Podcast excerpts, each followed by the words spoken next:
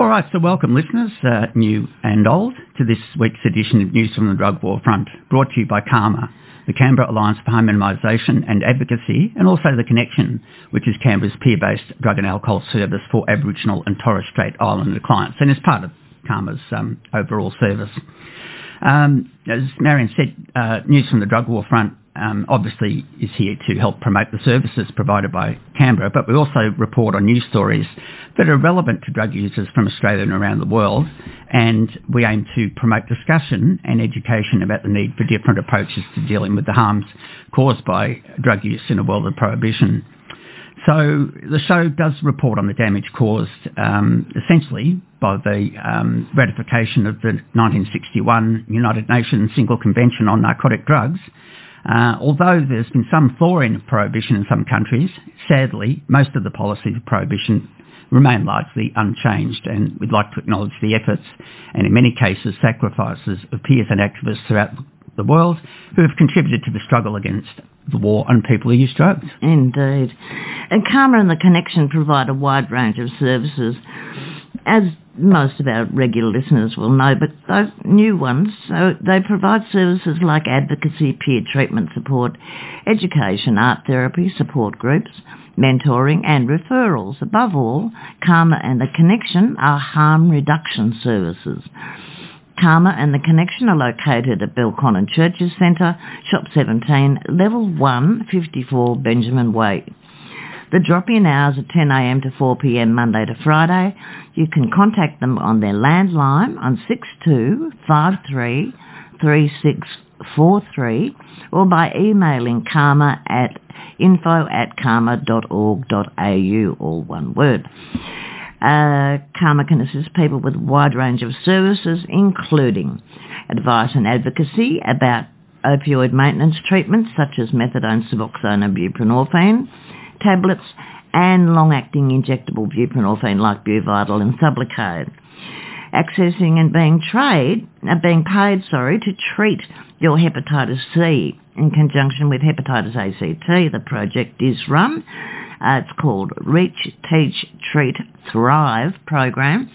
And although they've been inundated with requests for um, being tested and getting their blood taken, um, they still are keen to get have you come to them and have be tested for hepatitis C because we can cure it now. Well, one of the other good developments, Marion, sorry to interrupt, is that the um, taking the blood is now going to be able to be by finger prick. Rather oh, than yes, ha- having to find, yes, without having to find a vein, which yeah. for many people is problematic. So for that, a lot of people, especially if they've been injecting for a long time. Yeah, exactly. Very difficult. So that's really wonderful. Um, uh, CAHMA also helps people to access detox rehab and other treatment services. It helps people to cope with and overcome the impact of stigma and discrimination directed towards them as drug users. And that happens, unfortunately, too many times to count in too many places where it shouldn't happen. Uh, there's a walking clinic with a doctor and nurse on Wednesday from 10am till 2pm in partnership with Directions ACT. You don't need an appointment for that, so 10 till 2 on Wednesday. That's tomorrow. Uh, peer education workshops, including the opioid overdose recognition and response with naloxone training and provision of take-home naloxone, and the Fix, a series of one-hour paid workshops that aim to educate people in all aspects of harm reduction. Provide assistance and advocacy for people who are experiencing problems navigating social services and that is very often a problem. You really do need someone to advocate on your behalf. If you, users are used to not being able to ask for stuff for themselves or being told no mm. simply because they're drug users yeah. or they're known to be drug users or they're suspected of being drug users. And that's a discriminatory process, but nonetheless it shouldn't happen. But if you have an, someone advocating for you and saying, they can say you deserve what they're what you're asking for, where you can't say that for yourself because for some reason, it's wrong to say I deserve this Well, or moral- I'm entitled to this. Like we don't have human rights, like we have no entitlements. And it's Yeah. not wrong, not right, Jeffrey. What no. were we going to say? Oh, No, it- it's moral support and also information and advocacy. And That's right. just- and and being taught how to speak for yourself Yes. By having someone say to you, yes, you are correct. You are entitled to that. You are allowed to ask for that. It is available for you because there are sometimes people who are just not prepared to provide services to someone who doesn't look like a person that they want to give a service to, Mm. despite That's the fact that true. they're funded to do that. Anyway, Connections Harm Reduction Peer Education Program Murugadi is for Aboriginal and Torres Strait Islander clients or First Nations people. The Connections staff offer all the same assistance as CAHMA, but in a culturally appropriate way that's tailored specifically for First Nations clients. If you're having problems with associated with alcohol, tobacco or other drugs and want judgment-free assistance or just to chat with someone who can empathise with your experience, give CAHMA a call on that number again, 62533643. If we can't help you, we'll do our best to find someone who can. Exactly. All right. This uh, News from the Drug War Front report um, uh, includes uh, stories that are relevant to drug users um, from Australia and around the world. Many of the articles featured in this program come from other sources, including the mainstream media. Uh, the contents of this broadcast podcast do not necessarily reflect the views and policies of CAHMA or CAHMA and the Connection. CAHMA does not condone nor condemn drug use, and we do not promote illegal activity. However, we recognise that drug use happens and will continue to happen regardless of laws and United Nations conventions. As such, CAHMA focuses on harm reduction messages, drug treatment support services, advocacy and community development. We seek to reduce the harms associated with drug use and its criminalisation through the provision of programs that foster community development and the delivery of person-centred holistic healthcare. CAHMA advocates for equity of health service delivery for all people. Like you were saying before, treat people like normal human beings. That's right. Yeah. Uh, We are entitled to be treated like human beings. It Doesn't matter what you look like. Doesn't matter what you say. It's actually a matter of learning how to be a human being who is entitled to be treated as a human being. He's still a citizen of the country. I That's mean, right. um, and they're, you know, like it or not, you know, the services are there to be provided, not selectively, but to everybody, Exactly. regardless of where they come from or what they look like or how old they are or how young they Yeah, are. well said. All right, let's go to the first song. I thought I'd play the old classic, uh, I'm Waiting for the Man, uh, the Velvet Underground.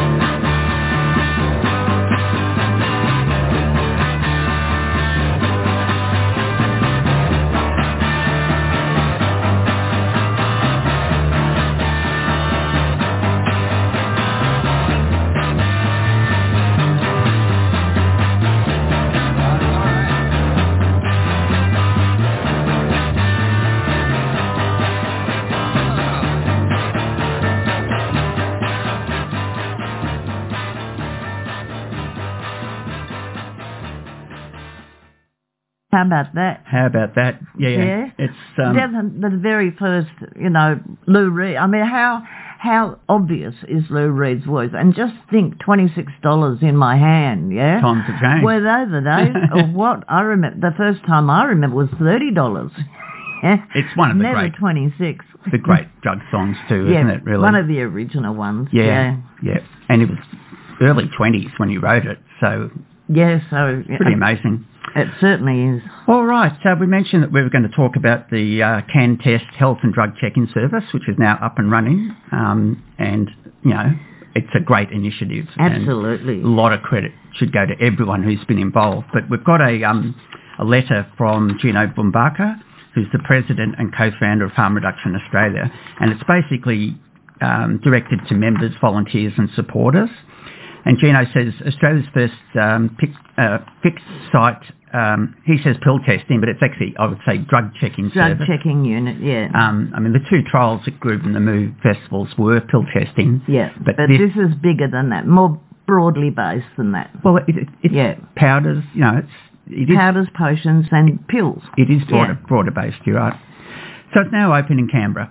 He says your support and the efforts of so many people over many years made this possible, and sometimes it's important to stop and realise just what has been achieved. While it would be impossible to list all the people and organisations, including the many not involved with pill tests in Australia, we need to understand that the work of everyone willing to advocate and push for policy reform and services is rarely easy and can come with many personal and professional risks. In the case of Canberra, the advocacy work done by Pill Testing Australia was thankfully strongly supported by the ACT government, Labor and the Greens, and this directly led to the establishment of a fixed testing service. The agreement to have the service delivered by local service providers, guided by Pill Testing Australia's advice and assistance, including our equipment and some key staff, is a model that we can easily replicate nationally. Mm. The independent evaluation commissioned by ACT Health from the Australian National University will also hopefully assist in national discussions at some point. We can report that the level of support from MPs across the country is growing and we are receiving regular requests for advice. The strengthening public support for pill testing also continues, with the uh, AIHW reporting that 57% of Australians support pill testing and only 27% oppose. For people living in the ACT, where there was a lot, a lot of information made available in the media at the time of the surveys, due to the festival pill testing um, services being run by Pill Testing Australia in, in the ACT, there's 70% support. I'd also like to highlight a statement at the opening of the new fixed site that was made by Pill Testing Australia's ambassador, Jen Ross King. Quote, when MPs tell me about pill testing uh, giving the green light to drug use, I correct them and tell them it actually gives a red or amber light because it asks people to pause and take a little time to discuss what they're about to do with qualified health professionals. Great point, I think. So congratulations to all of us for getting it done and let's now work towards the national rollout of this important public health service. And if you'll indulge us, I want to single out some of the key Pill Testing Australia individuals and organisational members for their efforts to make this service a reality. So Dr. David Caldecott, Ms. Steph Zanitis, Associate Professor Mel McLeod, Emeritus Professor Toni Makkai, Patrick Yates, Cassidy Whitfield, the staff of Canberra Alliance for Harm Minimisation and Advocacy, the staff of Directions Health. Really important that they thank all those people. I'm pleased to hear it. With best wishes and thanks, Gino Vumbaca OAM, President and Co-founder Harm Reduction Australia. P.S.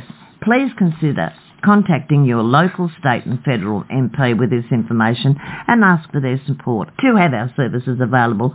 And I just want to do a shout out to Gino Vumbaca anyway. Gino has been around, not obvious, but very active in the harm reduction field Yeah. for Long illicit drug use Yeah. for a very long time. I'm very proud to have known him. And he's a, a he's a good man. He's much admired and does not promote himself. Mm. And this that's very unusual in uh, particularly in a field like drug and alcohol, where if you want to make your presence known, or if you want have any ambition, you have to shout out and call yourself. A, you know, Mm. a wonderful human being, because no one else is going to do it on your behalf. It just doesn't happen as a rule. Anyway, good for you, Gino, and good for the pill, for pill testing Australia, harm reduction Australia, beg your pardon. Um, and let's just go over those times, by the way. The uh, the drug testing uh, checking service is at One Moore Street. It's open from 10 a.m. to 1 p.m. on Thursday, 6 p.m. to 9 p.m. on Friday. That's every week. So 10 a.m. to 1 p.m. Thursday and 6 p.m. to 9 p.m. on Friday evenings. The- flyer says start low, go slow and test your drugs. And this is Australia's first fixed site drug checking service. So, as we said, powders, potions, pills, you can get those things checked at the drug checking service. And we're very proud to have been, CAHMA's been thanked by Gino, and I, I thank Gino for doing that. Mm. And, you know, saying that uh, CAHMA was involved in that because they were very actively involved in that and good for Chris for being there and doing that. And it's a very important um, development for CAHMA. Like in the past, you know, look, rightly so, it was based around bloodborne viruses from the HIV epidemic. Absolutely. Um, and, you know, uh, essentially it was mostly inject- was a- injectors Yeah. of opioids and other Yeah. substances. But there's a whole new generation of drugs. There's Yeah. the whole doof and rave music festival scene. And it has nothing to do with injecting. nothing to do with injecting. All to do with other methods of introducing drugs into your system. and other genres of drugs. Oh, which, absolutely. And a new one, you know, virtually every week there are new kinds of drugs available. So finding out what kind of harm the drug you're about to take can do is really important. And using the drug checking service, I think, is a really good idea. And I'd be, just be really interested to know, you know, the quality of drugs that we are consuming these days. And this idea of getting information and uh, the quality or the amount, if you like, or the level of the drug you think you are taking in the pill or the potion or the, the uh, powder that you're about to consume or ingest, because it's not just about injecting, is a fabulous idea. So good for Yeah. harm reduction Australia. Actually, uh, what you just said, Mary, made me think I've been a subscriber to Choice magazine, you know, that Yes. does, you know, defend consumer rights in Australia and, Yeah, you know, does surveys of new products and stuff like that, whether they'd be prepared to, you know, sort of discuss this area, because essentially it's about, you know, consumer information. I don't know if uh, Michael Moore is still the president or the CEO of Choice.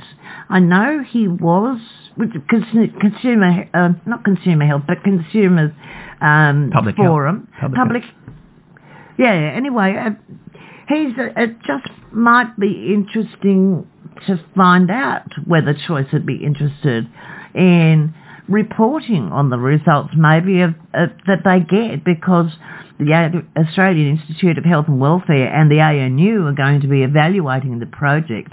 So it might be interesting to find out if they would be prepared to write a piece which would make it more universally available.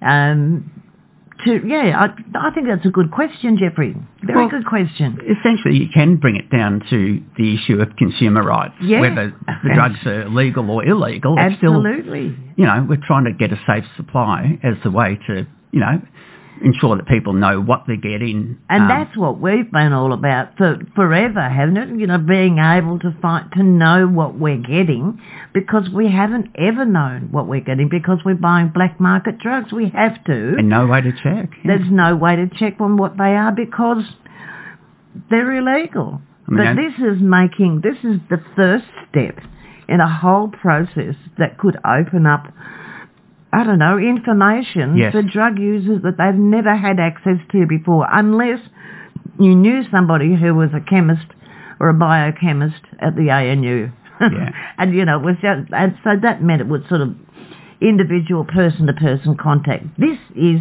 a publicly available facility, Hmm. and it's a very exciting idea indeed. Yeah, well, they've got the state-of-the-art machines. Um, the first one is uh, an FTIS, a Fourier Transform Infrared Spectrography machine. Takes about five minutes. And Yeah. then they've got an ultra-performance liquid chromatography machine, which is even more sophisticated. So it's not just like it's some basic thing that says, um, Yeah.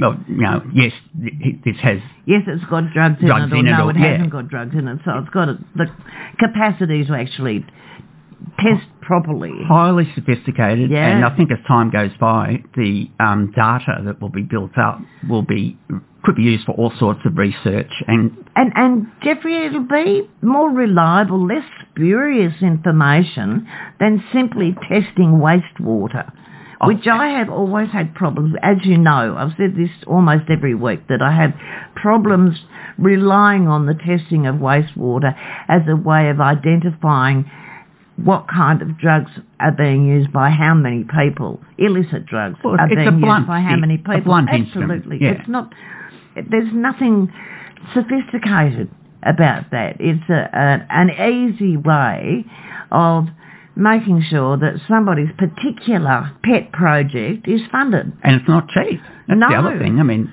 I can think of a million things that would be better spend that money on than testing. Ugh. Than testing urine, Urine, and feces, yeah. basically, Well- or wastewater. Yeah, I agree. And more specific, Yes. more sophisticated, and giving us better information than we've had, than this that wastewater testing provides for us. And I'm sorry if you're a, a wastewater researcher, but I'm sorry I find it really spurious information to base decisions on. Yeah, policy decisions or legal decisions. It really worries me. Yeah, there's just a, a couple of pointers about people that haven't been there. Um, typically, upon arrival, you'll be greeted by a peer support worker who helps talk you through the process, and they're aware of the risks and anxieties associated with drug use and can support you. And that includes signing a waiver stating that you've been advised of the drug's contents, and you'll be asked to anonymously identify the substances you believe are in your pills or drugs, and you just give a very small sample of the drug of your drug to be put through the testing equipment. Testing and consultation can be as quick as 20 minutes, but may take a little longer. Depends on the substance being tested and the testing methods. Once the test is complete, staff will have a chat to you about your results and discuss how to reduce harm. So it's actually a great way. A lot of people have never connected with any service before. Absolutely, and and never have, have they had access to information um, about what the effects of the drugs that they think they are taking or the drugs that they are expect to take, what they are meant to do to them, let alone what they what other effects they will do, except from the from the don't do it lobby, Mm. yeah, from the the it'll only kill you, it'll only make you you know, it'll turn you into a prostitute. It'll make you want to jump off, you know, cliffs and commit suicide because, you know, that kind of... Um, Sensationalist sort of, sensa- yeah. absolutely. Sensationalist rubbish, BS, basically, that people have been used to. The, the Just the stuff that we've been given to swallow in terms of information for the last 60 years is just ludicrous. Yeah. And it's, you know, just the, the whole point has been forever that we do not trust what government says Hmm. because they've told us lies for such a long time. And they've lost credibility because of it. relating to drugs. Yeah. Yeah? Yeah. Anyway. All right. Anyway, get in and use the service. Um, we've got the 11 o'clock uh, national news coming up, so Yep. we shall return after the news. See you in a minute. All right, it's coming up on four minutes after 11, and you're listening to news from the drug war front, brought to you by CAHMA, the Canberra Alliance for Harm Minimisation and Advocacy.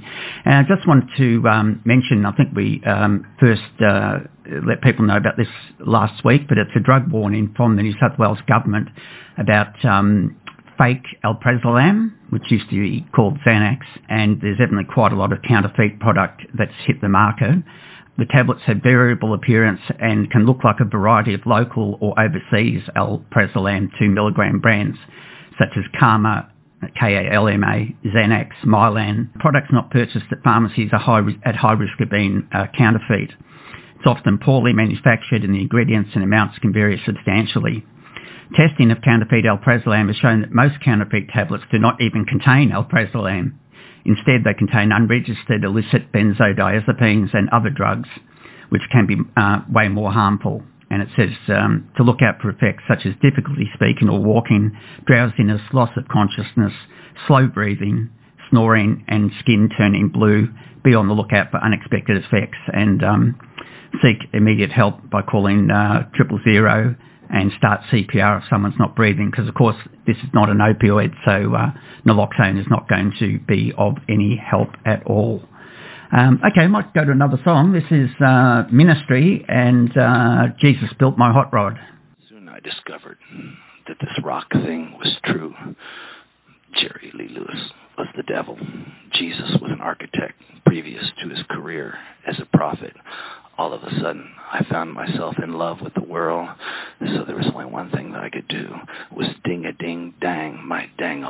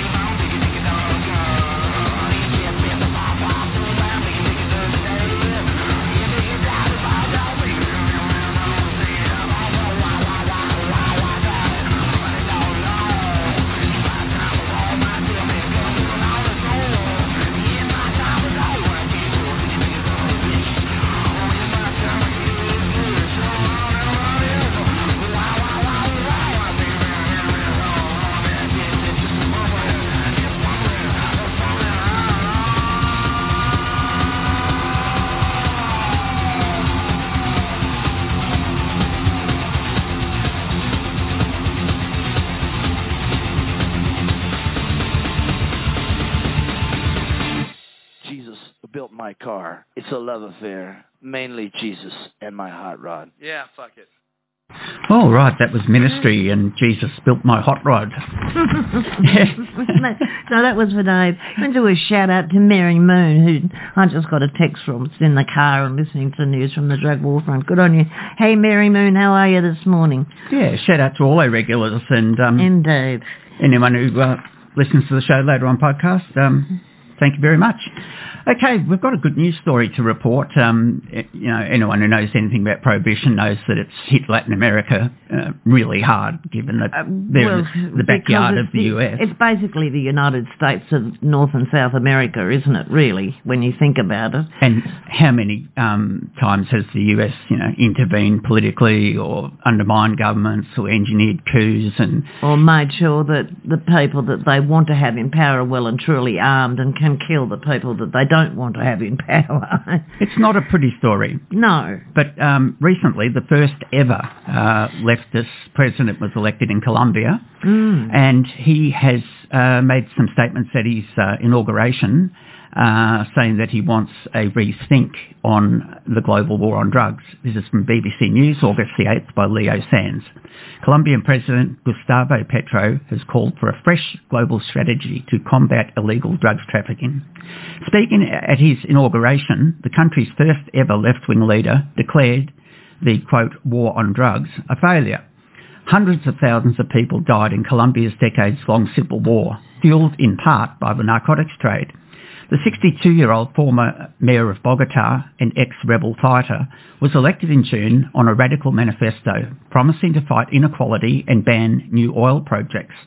Mr Petro told a crowd of his supporters in Bogota that it is now time for a new global convention that, quote, accepts that the war on drugs has failed.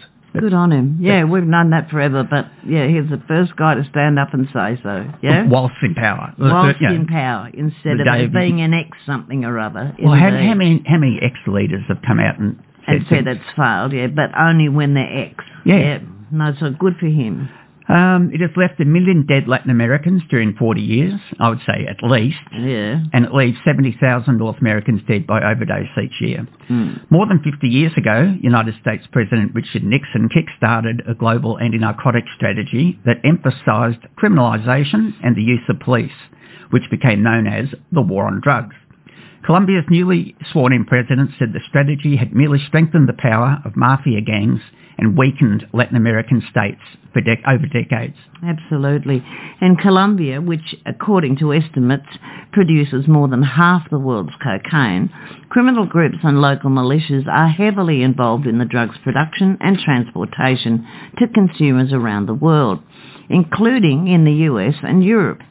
Mr. Petro's predecessor, Ivan Duque, made the war on drugs a key priority of his government, enlisting substantial US support to crack down on cocaine production across the Colombian countryside. Supporters cheered Colombia's new president at his inauguration speech on Sunday. More than 100,000 supporters gathered in Bogota's main square on Sunday to watch former Marxist rebel make history by being sworn in as Colombia's first left-wing leader. He will serve with Francia Marquez, who was elected alongside Mr. Petro to serve as Colombia's first black vice president. Quote, I do not want two countries, just as I do not want two societies. I want a strong, just and united Colombia, Mr. Petro said after being sworn in. Reuters news agency reports. June's vote was held amidst widespread discontent at the way the country had been run. And there were new anti-government protests last year in which dozens of people died. The new leader was elected on a radical manifesto to fight inequality by providing free university education, pension reforms and high taxes on unproductive lands. A departure for Colombia, which up until now has voted only conservative presidents into office. He also pledged to fully implement the 20, a 2016 peace deal that ended a 50-year-long conflict with the com- communist guerrilla group FARC. FARC, and to, select, and to seek negotiations with the still active ELN rebels. Mr Petro's inauguration marks a major political change in direction for the country, which for decades has been led by moderates and conservatives, mostly by conservatives, and mostly by US-backed conservatives. Yes. Yeah? And that's the the beauty of this statement. I think for for Colombia, if for nowhere else, will at least indicate to the population and probably to the world if they are listening, and you would think they would be, that the only way you can run a war is actually to by making an illegal substance like cocaine or heroin, um, at keeping it illegal, so that by uh, corrupting officials and making sure that your illegal substances are still illegal and therefore very expensive, they can be exchanged for weapons. And it's been the case in many countries where we have, and we've said this every week, Jeffrey, every time either a leader or an executive officer or an ex-police commissioner has gone out of office, they've said once they are out of office that the drug war has failed. We now have a current, newly elected hmm. president saying the drug war has failed, we've got to do it a different way. And that is exciting. Yeah, and calling for a change to the UN conventions, you know. It, it, like oh, look, it's fabulous. It's, it's just, it's got to be seen as a big kick in the boot for the propaganda war, which is what the war on drugs has been largely about, propaganda. Um, and corruption, and a big tick and a big wave to, okay, gang, what you're doing may be illegal at the moment, but we're not going to pursue you for it. We're going to do something about making either it available legally or making sure that what you're doing you are not punished for. Well, there's been other countries like Bolivia where they were talking about, you know, using coca leaves, which has been part of their culture because they're at, you know, high altitude Yep. and it helps with altitude sickness and It hunger, does etc. indeed. Uh, yeah, I know people who've been over there for and have been drinking coca tea so they can walk at high altitude, walk Yeah. through the mountains. Yeah, There are, you know, medical uses that go back, you know, thousands of years in absolutely. cultures of these. And I mean, lignocaine is drawn from cocaine and used by dentists everywhere. Yeah. Yeah, no, look, it just it, it's beginning to be a groundswell. Like you said, now that somebody on the day of their inauguration has come out so clearly, um, it might, you know, engender some discussion at UN level. And at least it should engender discussion, if not a change in the way people think. Well, at least. it has yeah? to be a positive, and I just hope he's got a good security detail. Oh, so do I. Because you always worry when somebody comes out with such a, a progressive agenda. Indeed, um, and and the you know the really the biggest worry is in fact, at, as you say, he needs a really good security uh, detail around him to make sure that some country representatives are not making sure that the man lives no longer to maintain that message, because the message is sensible the way he is pre- presenting his position is sensible. Hmm. It's not about maintaining propaganda. It's not, not about a war on drug users. The thing has failed. The war on drug users has failed. Yep. Drug users still exist and always will and always have, Jeffrey. And all it's done is lead to an expansion of novel psychoactives, new drugs. That's right. Labs cranking out things with changed molecules here and there. You know what I mean? And Yes. The, internet and the dark web, and you know, people Yeah. are getting access to all sorts of things. You know, like new drugs with, and you know, the whole thing about this drug checking service is that not only have we been getting drugs that we don't know what we're taking, and um, but we don't know what they're going to do to us. We don't know what the intended effects are. We don't know what the side effects are. We don't know what the contraindications are, which mean we don't know what you shouldn't take at the same time as what you shouldn't be doing at the same time as taking the drug. So it's a, you know, the whole, the whole perspective of this Colombian president of Petro is really quite sensible, and you know he should be widely applauded for him. And a hundred thousand people out there listening to his speech are going, "Good on you, mate. Yeah. You're No. a smart chap." Very positive story. Absolutely good for and look, yeah, it's, a, it's something we've been talking about for such a long time. It can be done in Colombia. It can be done just about anywhere. And look, ACT, Very small as it is, Yes. is has been renowned in a, for a long time now. For what since uh, 1984 at least, for being first in Australia or doing demonstration, providing demonstration models Yeah.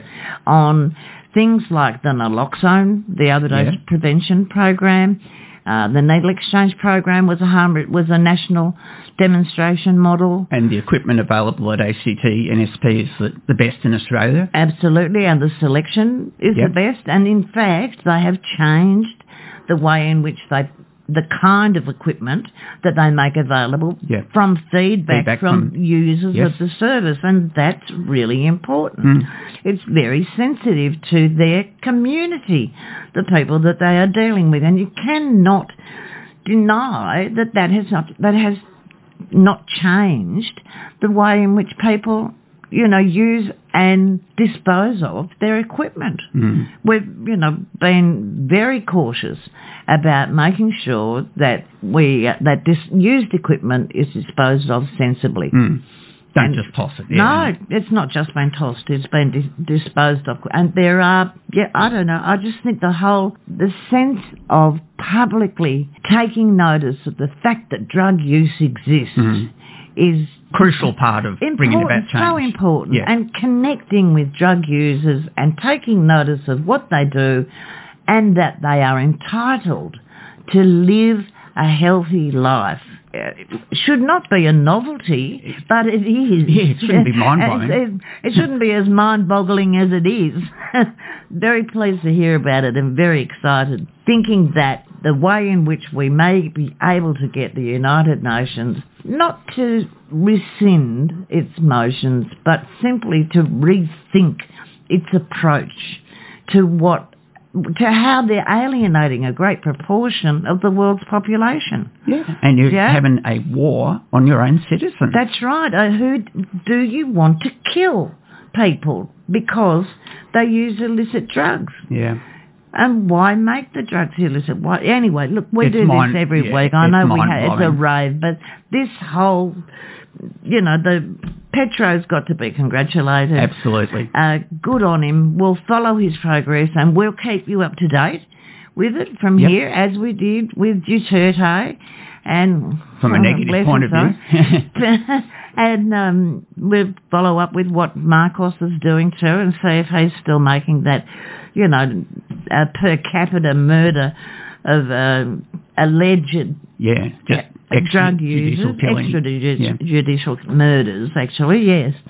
So, yeah, we'll keep you up to date with that. And, and because that kind of stuff is really important to you and it's important to us because that's why we present this program is because we want to see the policies and the laws changed so that people can come out be part of society again. Be And just citizens Have a safe supply and go about their lives. and say, stay well, stay healthy, and not die simply because they have to stay undercover. yeah. Yeah, they're not allowed to be. You know, we lose so many, Tragic. so many tragically, Yeah. so many clever people because they use illicit drugs. And Jeffrey, always remember your mate who died at that harm reduction conference because he was using by himself. Yeah. And yet he was acknowledged an acknowledged peer, Yeah, yeah. right? He was a, a Well-known peer educator, yeah. a well-known peer, but he had to use in secret. Why? And he didn't have to die, shouldn't have had to No. die.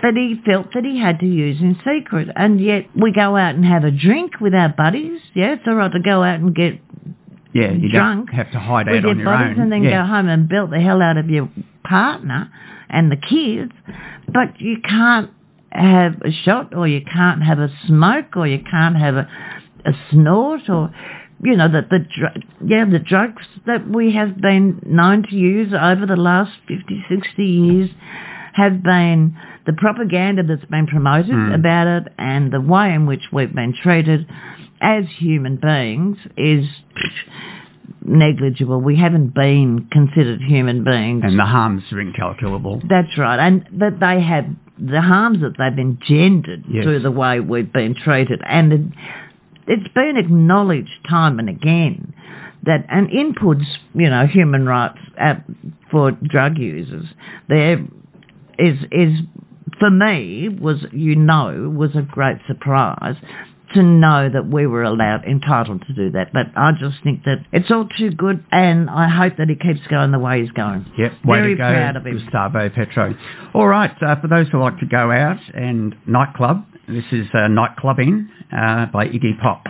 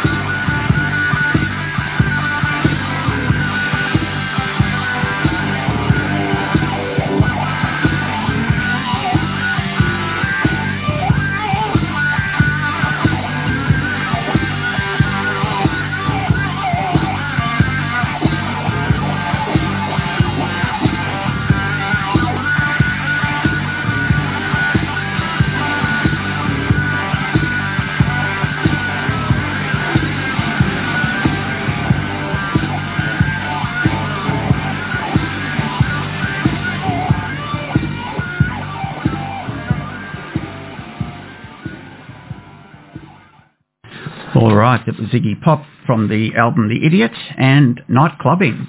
Okay, it's coming up on 29 minutes to uh, midday. You're with Jeff and Marion in Studio 1, 2XX, People Powered Radio, 98.3 FM. On News from the Drug War News Front. from the drug war front. And we've the got next another overseas story. Yes. Yeah. Next one is uh, once feared, illicit fentanyl is now the drug of choice for many opioid users. This is from the United States by Erika Edwards, ABC, well, sorry, NBCNews.com, August the 6th.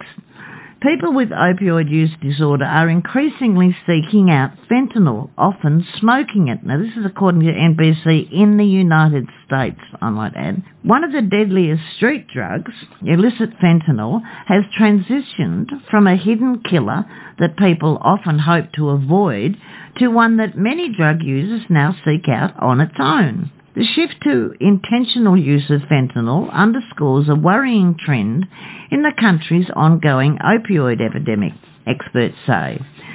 That a growing number of people that a growing number of people have become so tolerant to opioids like heroin, they're turning to the synthetic compound, which is up to 50 times stronger. Again, the, the, the problem with statistics is that, you know, there's lies, damned lies, and statistics. Until recently, that was not in the article, that was me making that statement. Until recently, intentional use of fentanyl was mostly limited to the West Coast. But in the past few years, addiction specialists have seen an uptick in the use of the drug across the country. Here's a quote from Dr. Akhil Anand, a psychiatrist at the Cleveland Clinic who specialises in addiction. Two years ago, I would have thought this was crazy, he said. Now, Anand said, he's seeing a lot more people in Ohio seeking out illicit fentanyl as their drug of choice. In medical settings, fentanyl is used to treat patients in severe pain. And we know that people with chronic hepatitis C actually have um, fentanyl used as their pain relief option or the option for pain relief. And a lot of cancer sufferers are given Indeed. patches and Yeah. Um, it's used to treat patients in, such as people just out of surgery. Fentanyl skin patches are sometimes prescribed for severe pain for use at home.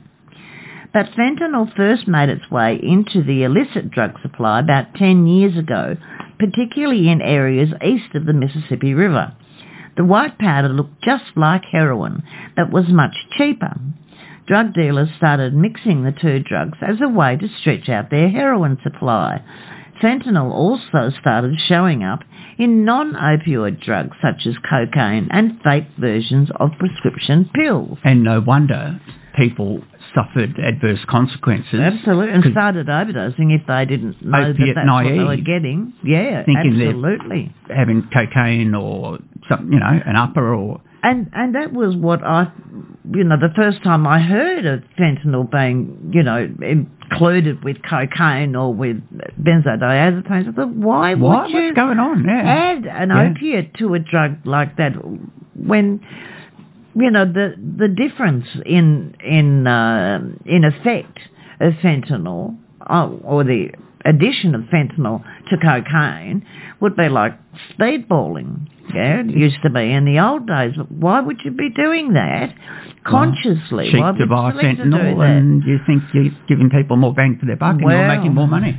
You can make more money. Yeah, Mm. you can spin it a lot further. Absolutely. And that's been largely responsible for the carnage in North America. That's right. few years. Well, that and the propaganda, Yeah. the maintenance of the war on drug users, yeah. and lack of access to NSP. the information, lack of access to information, Yeah. NSP, opioid replacement treatment therapies, Yep. the treatment of human beings as less than. Yeah.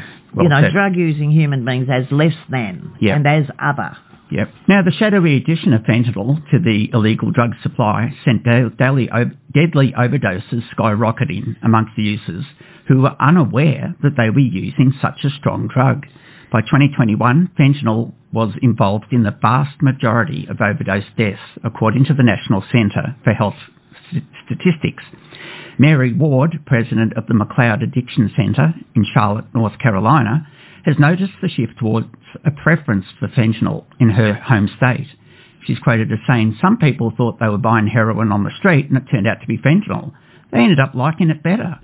Alex Kral, a Berkeley, California-based epidemiologist who studies uh, illicit drugs at the non-profit research institute RTI International, said he's heard from users that once they start using fentanyl, it's very tough to go back to using heroin because they don't get the same high. What's more, experts said people are increasingly moving from injecting fentanyl to smoking it. Mm. Quote, my prediction would be that smoking fentanyl will be the norm within a year among those who use the drug on its own, said Dr. Daniel uh, Ciccarone, a professor of family community medicine at the University of California. Sounds San like Francisco. a self-fulfilling prophecy, doesn't it? It does, it mm. does.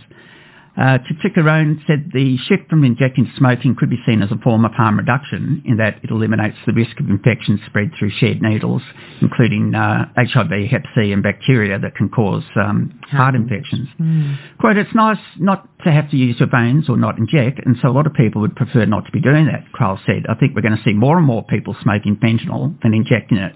Others are concerned that because smoking fentanyl is easier and often more appealing than injecting, it could result in more widespread use. And there's no data to suggest that smoking fentanyl reduces the risk for fatal overdose. Quote, I don't know that we're at a place where we can say, hey, maybe you should smoke it instead, said Dr. Chris Kast, Clinical Director of the Addiction Cons- Consult Service at Vanderbilt University in Nashville it would be hard for me to feel confident in, in recommending that to somebody. I wonder if he'd recommend anything to somebody in terms of drug use, just between you, me, and the gatepost. Mm. Anyway, look, the other thing that we know about fentanyl, it, it, from another article that we haven't read anyway, is that one snort of uh, the naloxone, the uh, opioid reversing agent, um, is enough to reduce the, the uh, deadly effect of fentanyl. Yeah, it so does if, work you know, on fentanyl. If it works on fentanyl, then it, you know remember that you can get that by attending opioid overdose um, training reversal. Yeah, the training yeah. that Dave provides from CAHMA, Dave and Damo provide from CAHMA. Anyway, while fentanyl overdoses can be reversed with naloxone, the high potency of the drug means more naloxone is needed to counteract it, both Anand and Ward said which was not what this other article said, I might add. The drug also caused a shorter lived high than other opioids, meaning users must take the, the drug more frequently to avoid withdrawal. Quote, usually by the time somebody is transitioning to fentanyl, they're already needing to use pretty consistently through the day to feel normal to not be in withdrawal, Cast said. Uh, he goes on to say as they're progressing to fentanyl, they're going to have to use it more often in order to manage that withdrawal. And for fentanyl users receiving treatment for their addiction, doctors must prescribe higher doses of medications like Suboxone and methadone to control their withdrawals. Quote, because fentanyl is so powerful, patients are having greater physical withdrawals, Ward said. We've seen an uptick in the amount of medications we've had to prescribe for some patients just to keep them stable. The interesting thing for that from me is that never taken any notice in my experience of uh, opioid replacement therapies and never take any notice of the dose that you use, that you start on a, a particular dose in every case. Mm.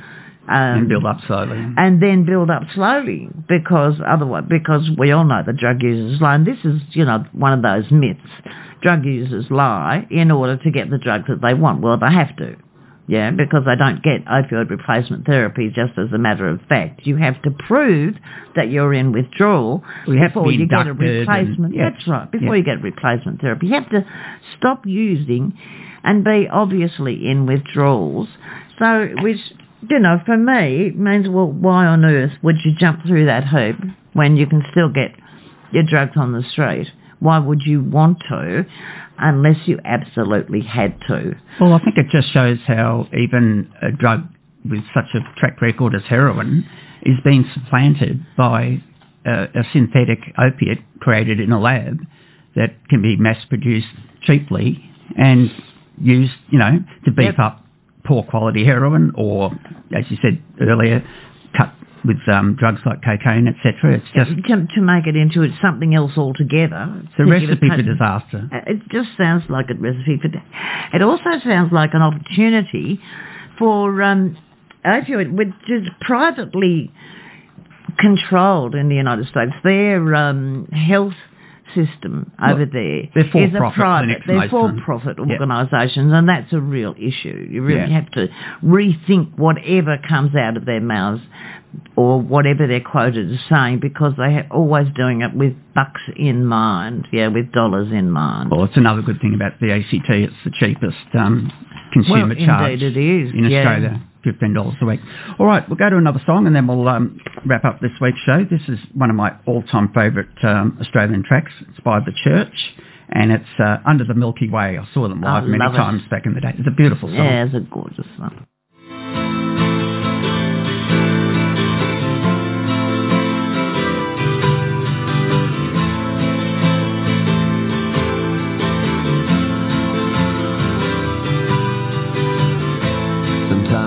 Place gets kind of empty, sound of their breath fades with the light. I think about the loveless fascination under the Milky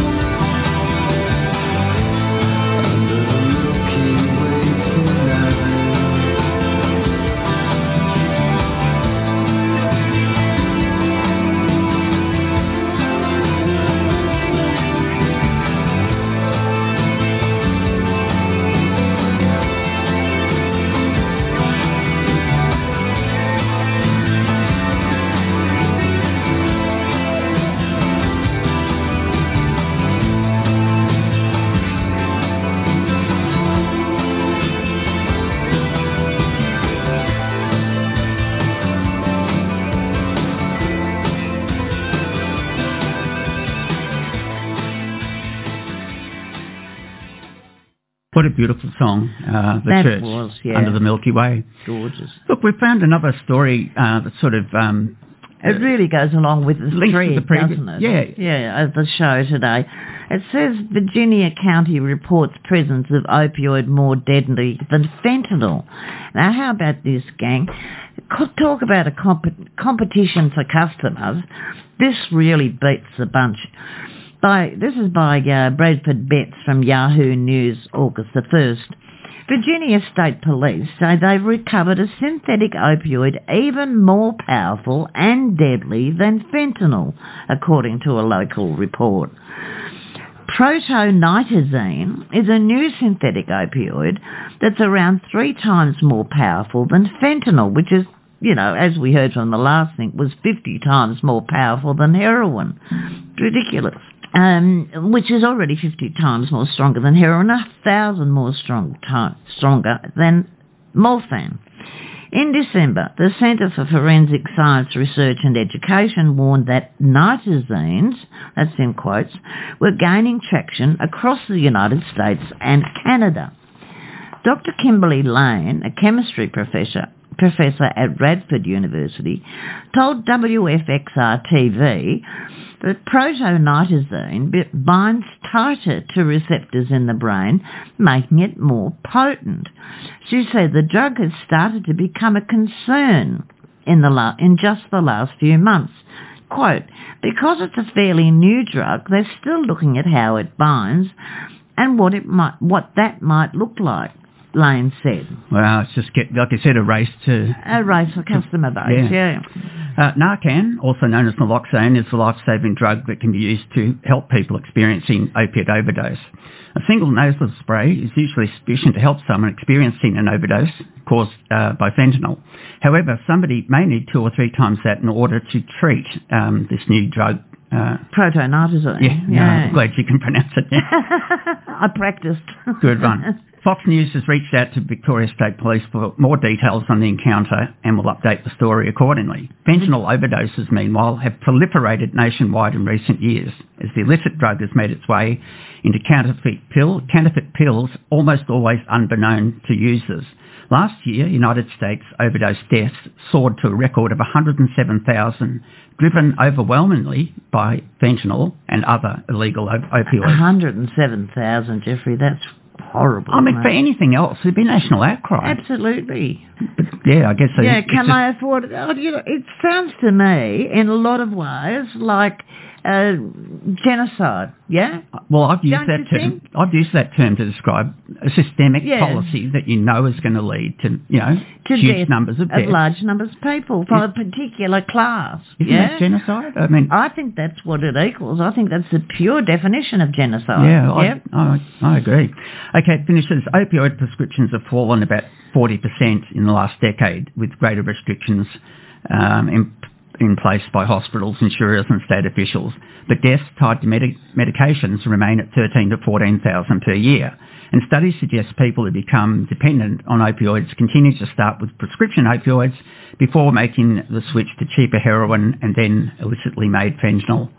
Now, we have to remember, and you've got to remember that anything that comes out of the United States is going to be based on bucks anyway, because their health system is a for-profit um, Model, yeah. model, yes. And because Australia has a not-for-profit system, or is funded, sorry, funded by the government, largely Medicare, um, you can get privately insured, of course, but you generally do not have to pay large amounts of money for your treatment of whatever illness you're in. But when we get stories like this that come from the United States, you have to wonder about what's underlying the philosophy of, of providing this kind of information. So, look, there's another drug just come out.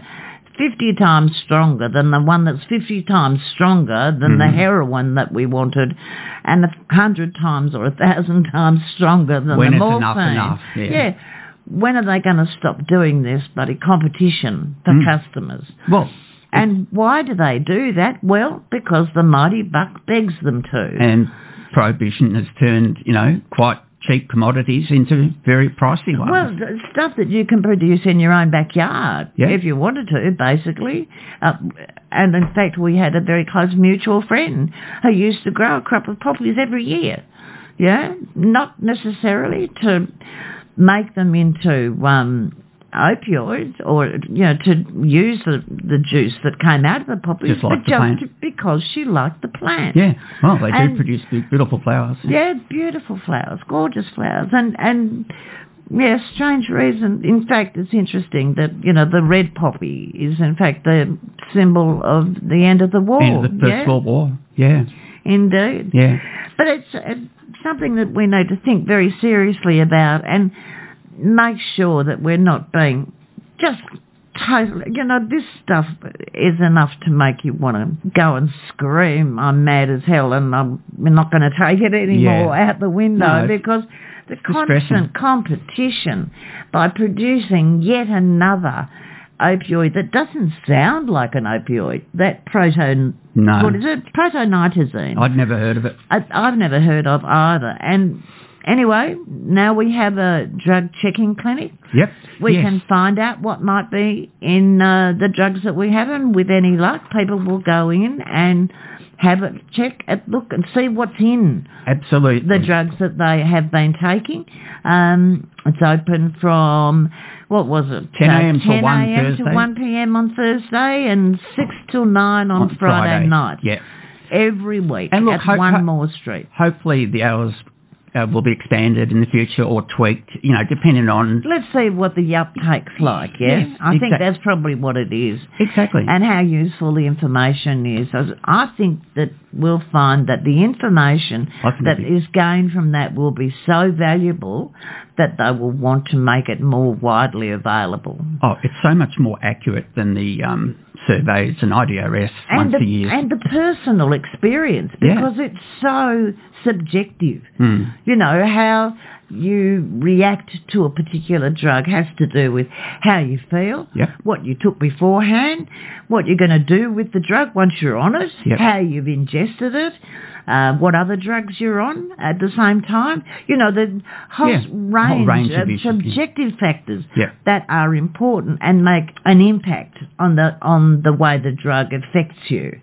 Whereas this drug checking clinic will be an objective assessment of what drug or what quantity of drug or what quality of drug. And that's what we've wanted to know Absolutely. all our drug using Yes. lives. Yeah. Yeah. No, accurate information has been unavailable. Well, impossible to get. The only time I was ever able to get was when I was working in the drug and alcohol sector, Jeffrey. And Robin McEwen, who is no longer with us, bless her soul, she, you know, pardon me for using your name in vain, Robin, who used to work at the, what was then the Poisons Information Centre, but was Woden, based at Woden uh, Pharmacy. I would ring her and say, what does this drug do? Robin, and she would spend three quarters of an hour, which drove me crazy, three quarters of an hour telling me exactly what the effects of the drug were. No lies. Yeah. She didn't lie to me because I was a professional Mm. or seemed to be a professional. So she told me what it did, or this is from the proprietary prescriptions guide. So it was from a manual Yeah. for doctors, not an advertising manual like MIMS. Yeah. She told me what it did, what the contraindications were, what the intended effects were, what the unintended consequences of it could be done.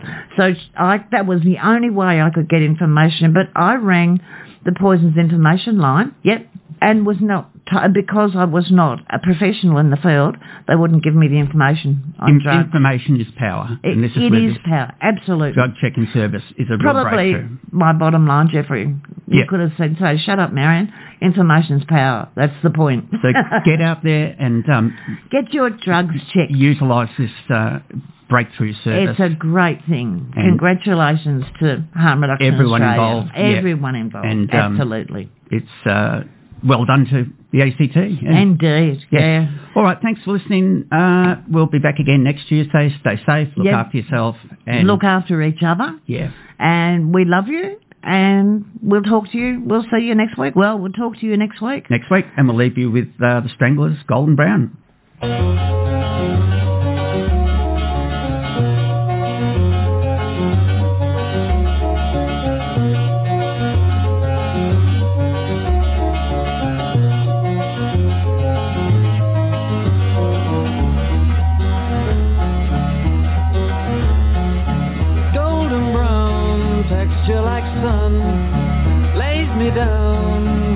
And she runs throughout the night.